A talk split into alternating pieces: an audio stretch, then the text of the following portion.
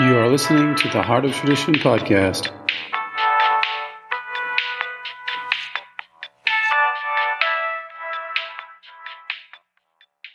Hello, today I want to talk to you about some vegetarian things that can be done to help heal the body um, for vegetarians.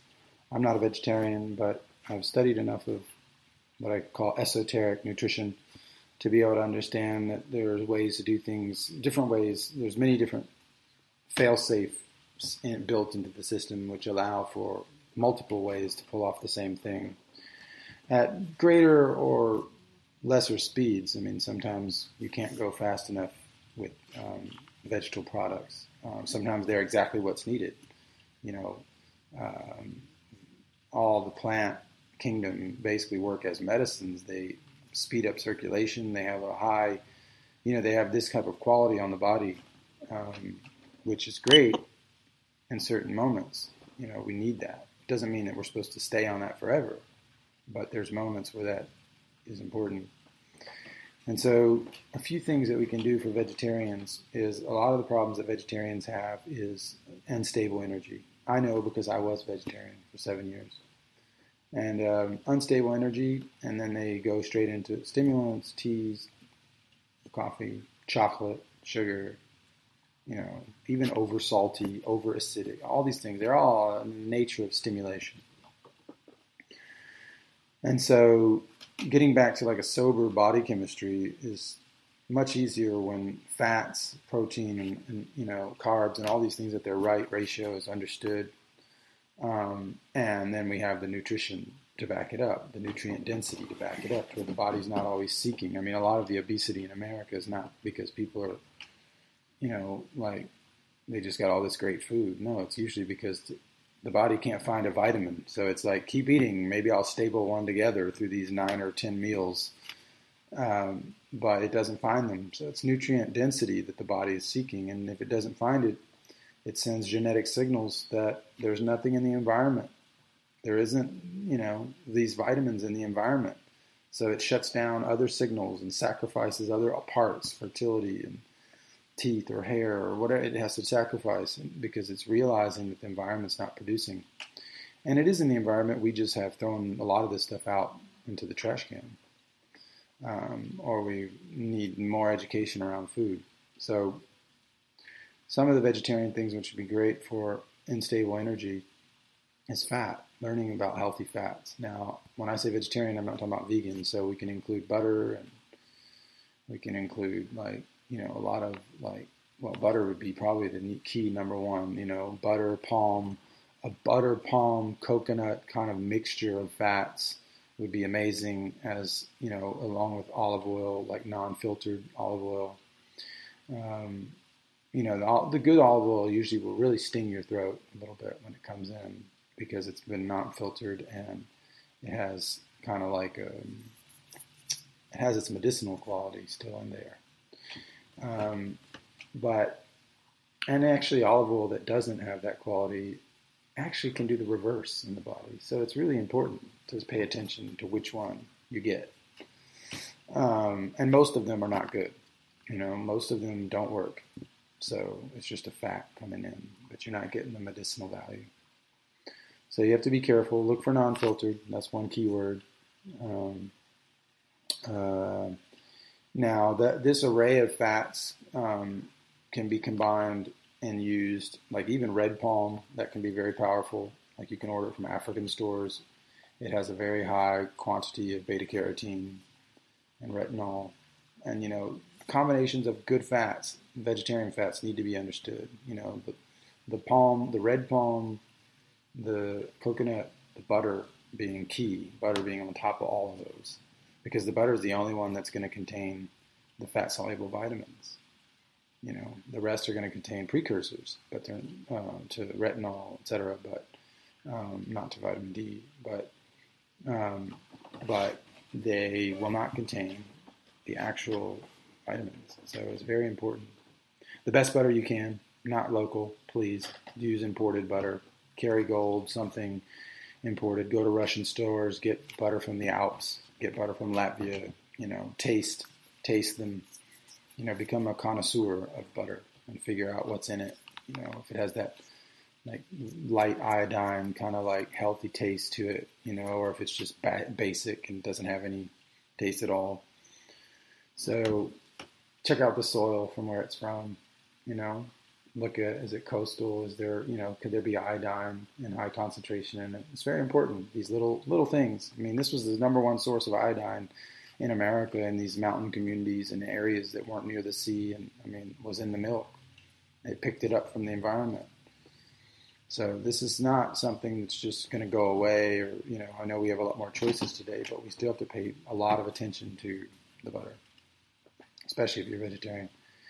Egg yolks you know, tons of them. Put them on everything, you know, and find soy-free eggs. Order them online if you have to. Never buy an egg for six bucks, you know, a, a dozen ever. They have to be close to ten bucks a dozen, or it's never going to work. And that's because you have to overcome the price point of the soy feed that they use, um, or the the the organic glyphosate, um, which sounds crazy, but that's true the organic snuck in glyphosate that's found in corn mixtures that are supplemented with most all animal feeds. So we get in a lot of trouble. You got to go seek out these things. And once you get the right eggs, um, then use a lot of them on everything and use the yolks and everything. You can triple up the yolks and use everything in the egg, but triple up the yolks. And if you have problems digesting eggs, make custard. You know, whenever eggs and milk combine. Um, there's a colloidal kind of relationship, and it makes both more digestible. It's kind of strange. It's like magic, cu- culinary magic. So sometimes when things aren't working, combine them and learn to cook, and you'll see that things start working again. Um, so that's one of my recommendations. Custard would be a huge recommendation, at least you know weekly or um, you know this is like calcium and the vitamin, the fat soluble vitamins combined, and this is like what creates tissue and structure and brain and health. And you know, you want to get above zero. You don't want to be getting back to zero. Your organs need all this health. Especially if you're vegetarian, you have to be careful. The animals have made some things easier for omnivores to obtain. The energy variant, the energy, you know, differential that happens when I have to convert carrots into retinol in the body into vitamin A um, that's a lot of energy for the body. The animal does that for me, so I'm able to re- retain that more directly. So there's the positive side is that, but the negative side is I can become lazy over depending on animals as well, and not allowing my body to go through these conversions and learn to be stronger. You know, so challenging the body. So you can have benefits um, in learning about vegetarianism. Um, uh, for certain elements, for certain periods of your life, maybe, or just you know as detoxification or as a moment of reflection. I mean, you know, religious history has this component built into it, and you know, understanding the need of sacrifice is part of being an omnivore. And I personally, whenever I was a vegetarian, I didn't understand anything about sacrifice. I just thought we were supposed to stay away from the animals. And, and that's not it. That's not nature. Nature doesn't want us to stay away from her and not touch her, not harm her, and not do this and that and the other. Nature is strong. It's like it's like with the grapes. I mean, if you don't cut them, then they grow back very, you know, small, and they don't produce well, and they actually become more and more, um, you know, decayed um, as the vine grows further and further. So they it needs that human activity. It's strange, but there's a human connection to all this. Nature is not just alone without us. We're part of it. So there's an interdependence. And so even hurting nature, so to speak, you know, cutting that vine or whatever is creating more strength in her. So we don't need to see things in such a childish way that we're supposed to just lay off of everything and don't touch anything. And, you know, but I had to learn the hard way, you know, that, you know, I lost a lot of, you know, um, teeth and hair, and I went through a lot of stuff to, before I realized that it was not the path for me. Um, but so here we are, and now I'm, you know, trying to put things in perspective and help people. So um, another thing is important for vegetarians for the blood is they have a lot of anemic uh, anemia problems, especially women, but in general vegetarians. Um, so good blood tonic two ideas that would be great is um, fermented beet juice and fermented beet juice. You have to do it yourself. If you do it yourself, you can get over time it becomes almost thick like it becomes thick like the blood. It becomes almost liquid blood. When you pour it, it looks exactly like blood, but it's even thicker.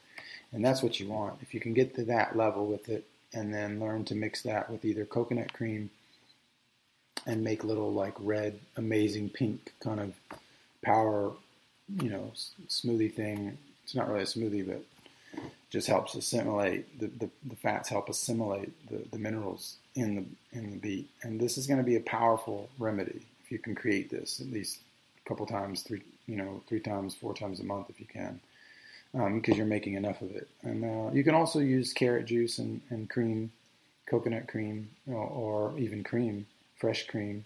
You know, you can take cream, um, imported cream um, from Devon, which you can find usually um, uh, Devon cattle in the UK, um, or other like you know imported creams, um, and you can kind of mix that in and, and whip it. Sometimes if you whip the cream, it's more digestible for most people.